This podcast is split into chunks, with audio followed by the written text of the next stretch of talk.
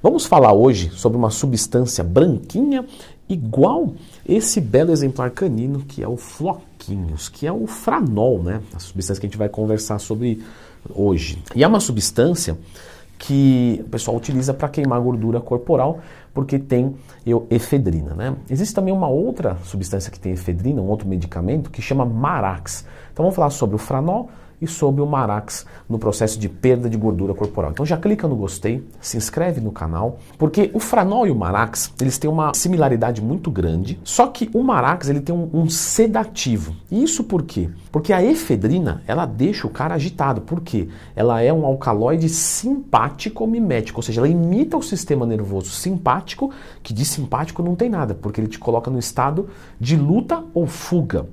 E aí as pessoas que utilizavam o franol ficavam muito agitadas, coração disparado, que são todos os efeitos colaterais de, de uma dose de estimulante. Aí colocou-se um sedativo junto. Então o Marax normalmente os atletas não gostam de utilizar porque tem efeito sedativo, o que perde o sentido. Porque aí você coloca uma droga que aumenta a queima de gordura, só que você fica indisposto para treinar. E você já está com carboidrato baixo, ou seja, sabe? Então normalmente o Marax, apesar de ter uma quantidade maior de efedrina, 25mg contra 15 do franol, o pessoal não usa Marax. De qualquer forma, as duas medicações foram feitas para quem tem bronquite. Ou seja, não foi feito para perder gordura corporal. Mas o vídeo de hoje nós vamos discutir para perder gordura corporal. Hoje eu já tenho que começar fazendo um puxão de orelha. Por quê? Porque eu recebo de alunos meus da consultoria muito assim: olha, Leandro, quero tomar um, um franol para emagrecer. Galera, primeiro de tudo, o franol não é para emagrecer mais rápido, é para te levar mais longe. Então o atleta não toma porque está com pressa, ele toma porque ele precisa chegar em 3% de gordura. Ou seja, para você reduzir de 30% para 20%, de 20% para 10%, é dieta, treino e cafeína. E está tudo certo. Agora, quando um atleta quer reduzir né, de 8% para 4% de gordura e ele está com grande dificuldade, porque a genética dele é de mais gordinho, como por exemplo a minha, então o atleta costuma fazer essa utilização. Nem sempre, tá? Estou dizendo que é um ou outro. O franol caiu bem em desuso e o pessoal prefere outras drogas que eu já fiz aqui o perfil delas no canal, por exemplo, clenbuterol, aerolin. Só procurar lendo Twin mais tema. Bom, vamos falar então, nos focar aqui sobre a efedrina. A efedrina ela te coloca no estado de luta ou fuga. E nesse estado de luta ou fuga, você tem algumas, algumas coisas interessantes. Né? Tem algumas que não são relevantes para aqui, para análise. Eu não vou ficar falando, por exemplo, ah, dilatou a pupila. Tá, isso não vai servir aqui para gente.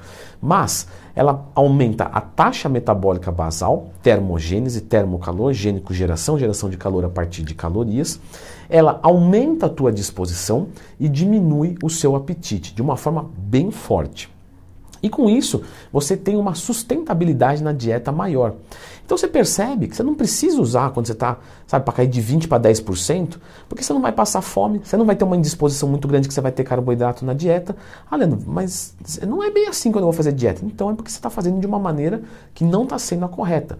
Não é uma propaganda, mas dá uma olhada no meu curso de dieta. Porque para reduzir de 30% para 15%, você não passa fome, você não fica indisposto, nada grave, severo. Então você tem que ter boas estratégias de dieta e de treino. Então você começa a perceber que não faz sentido a utilização dessa droga. Tá, mas e a termogênese?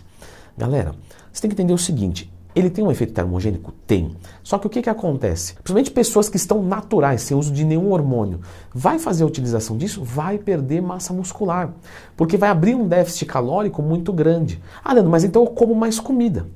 Que tal manter a comida e não usar a droga? É muito mais inteligente. Por quê? Porque o uso do franol, ele gera um efeito rebote depois. Quando você para, você sente uma crise de abstinência, porque você jogou muita dose de simpático mimético e depois você tira. Aí você fica letárgico, fica depressivo, isso no pós-uso. E aí você tende a engordar tudo de novo, até porque aumenta a ansiedade depois, por alguns dias. E aí você depois, você pensa que você tira uma coisa que aumentava o seu metabolismo, aí você tira essa coisa que diminuía a sua fome e melhorava o seu rendimento nos treinos. Então você rende menos no treino, tem mais fome, o seu metabolismo cai e você sofre algumas coisas emocionais. Então, por exemplo, você fica ansioso. Ou seja, é o combo perfeito para você recuperar tudo. Ah, Leandro, mas o atleta também não sofre disso? Sofre.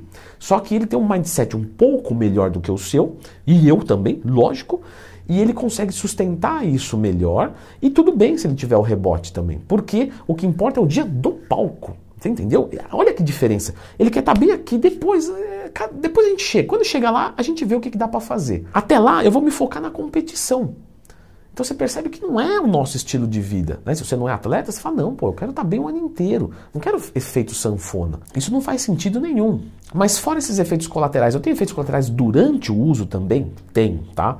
Então você pode aumentar, aumentar a pressão arterial, a ansiedade, o nervosismo, a frequência cardíaca, azia e, claro, gerar dependência da droga. Quando eu falo dependência, é dependência mesmo, de você tirar e ter crise de abstinência. Lógico, não é igual uma cocaína. O cara fica semanas. Mas, no caso da efedrina, você pode ficar aí umas duas semanas bem ruim depois que você tira. Por isso que ela foi proibida. Ela foi banida. Portanto, não é uma droga que vale a pena utilizar para o emagrecimento. E quem vai usar certamente é um atleta de altíssima performance e que vai utilizar a menor dose possível, porque ele quer, de novo, chegar lá, mas não com pressa. Ele só quer ir mais longe. Leandro, e aquela combinação da efedrina com a cafeína? Então eu vou deixar um vídeo aqui agora falando especificamente também dessa combinação. Dá uma conferidinha aqui.